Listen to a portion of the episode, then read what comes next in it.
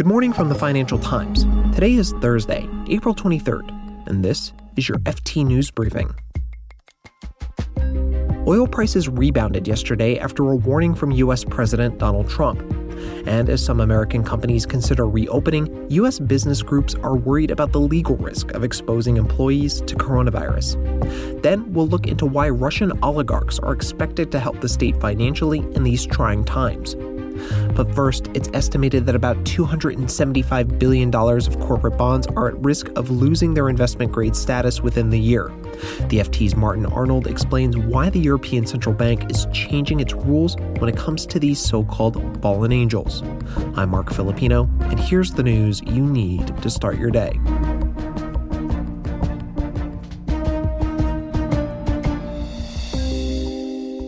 So the ECB has changed its collateral rules for the second time in two weeks. And this time it has said that it will now accept so called fallen angel bonds. And these are bonds that lose their investment grade credit rating as collateral. So previously, the ECB has only accepted bonds that have an investment credit rating for collateral uh, from banks, in return for which it grants them very cheap loans. And it's concerned that access to this ultra cheap liquidity, which is particularly vital during this uh, coronavirus crisis, could be restricted if a lot of these corporate bonds and also sovereign bonds are downgraded because of the economic crisis that we're facing. And therefore, these bonds would no longer qualify as collateral. So, Martin, we talked about the sub investment grade corporate debt as collateral, but what does this mean for sovereign debt? Very interestingly, we have on Friday Standard & Poor's, one of the credit rating agencies, make a rating decision on Italian sovereign debt.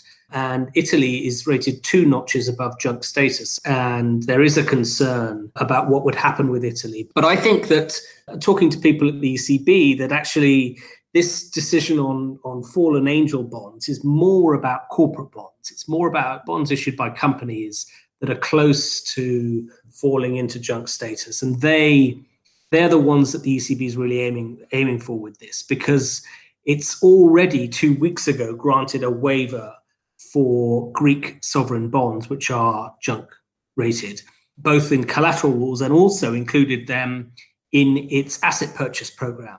So uh, it could do the same easily for Italy. And what should we expect next from the ECB? Next week, the ECB Governing Council is due to meet, meet uh, virtually again for their regular monetary policy meeting. And there's already now after this decision on collateral, uh, speculation that they may decide to include some junk bonds, these fallen angel bonds, in its expanded asset purchase program, as the US Federal Reserve decided to do a few weeks ago. Yesterday, the price of Brent crude oil shot up to more than $20 a barrel after brutal losses earlier in the week. The rebound came after a morning tweet from U.S. President Donald Trump. He said that he had ordered U.S. naval ships to, quote, shoot down and destroy, unquote, Iranian vessels if they posed a threat. The possibility of renewed tensions in the Middle East gave crude the lift. The international benchmark was up more than 5% yesterday. U.S. marker West Texas Intermediate rose 19% to nearly $14 a barrel on Wednesday, just two days after the price fell into negative territory for the first time. But even with yesterday's gains, robust supply and little demand has kept Brent crude down about 27% so far this week. U.S. states are deciding whether they should ease or even lift their coronavirus lockdowns.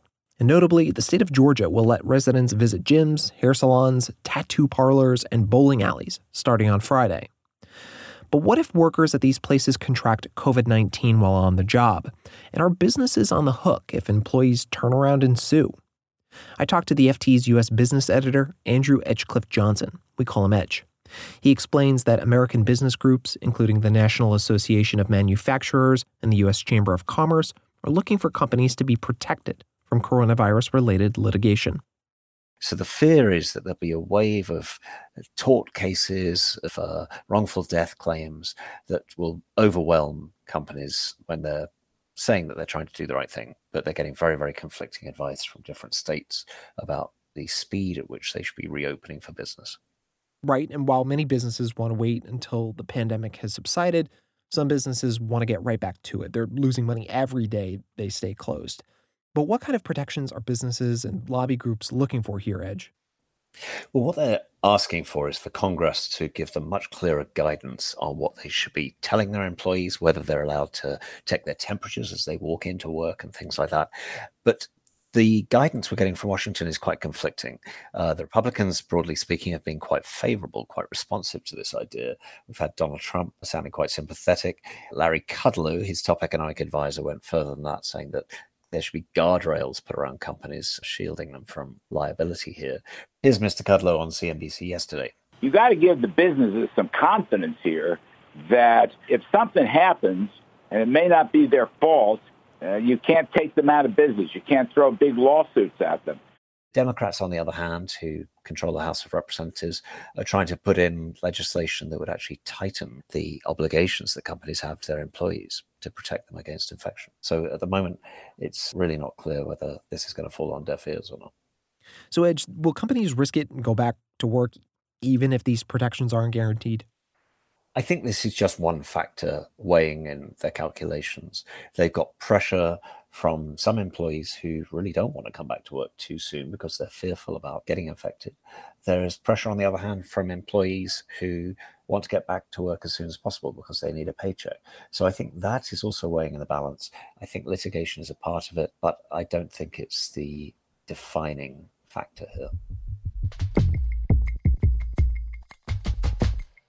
Western governments are rolling out trillions of dollars worth of fiscal stimulus to help businesses and to protect jobs.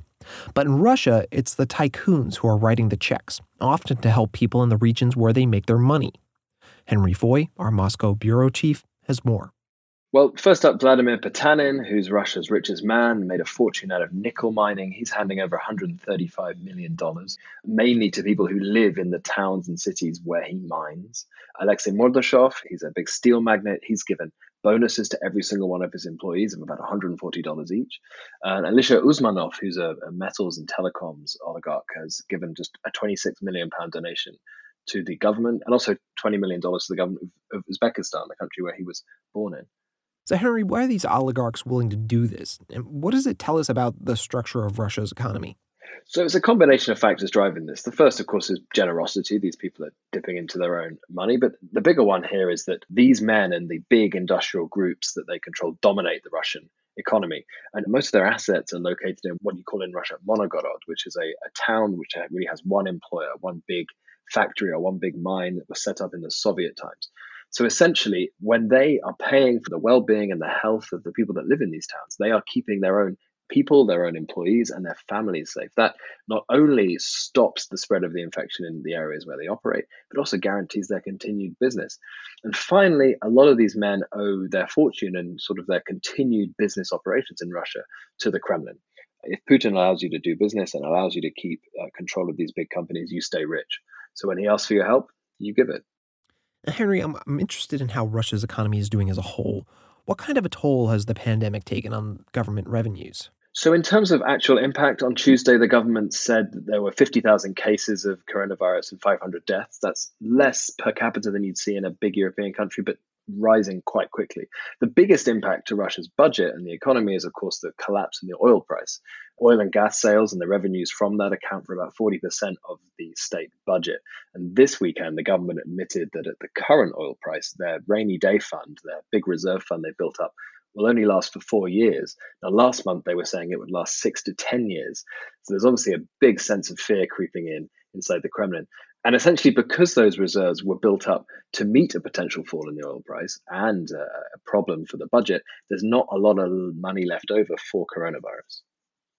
Right. And this is coming on the back of a particularly bad week in the oil markets.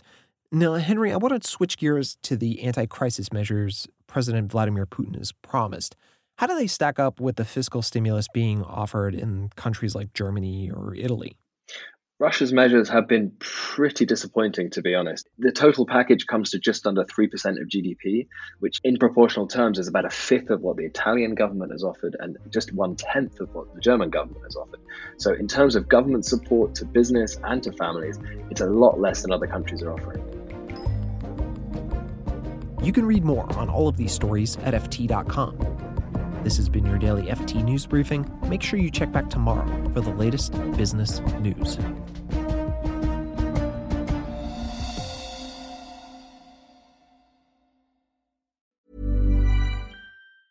Hey, it's Danny Pellegrino from Everything Iconic.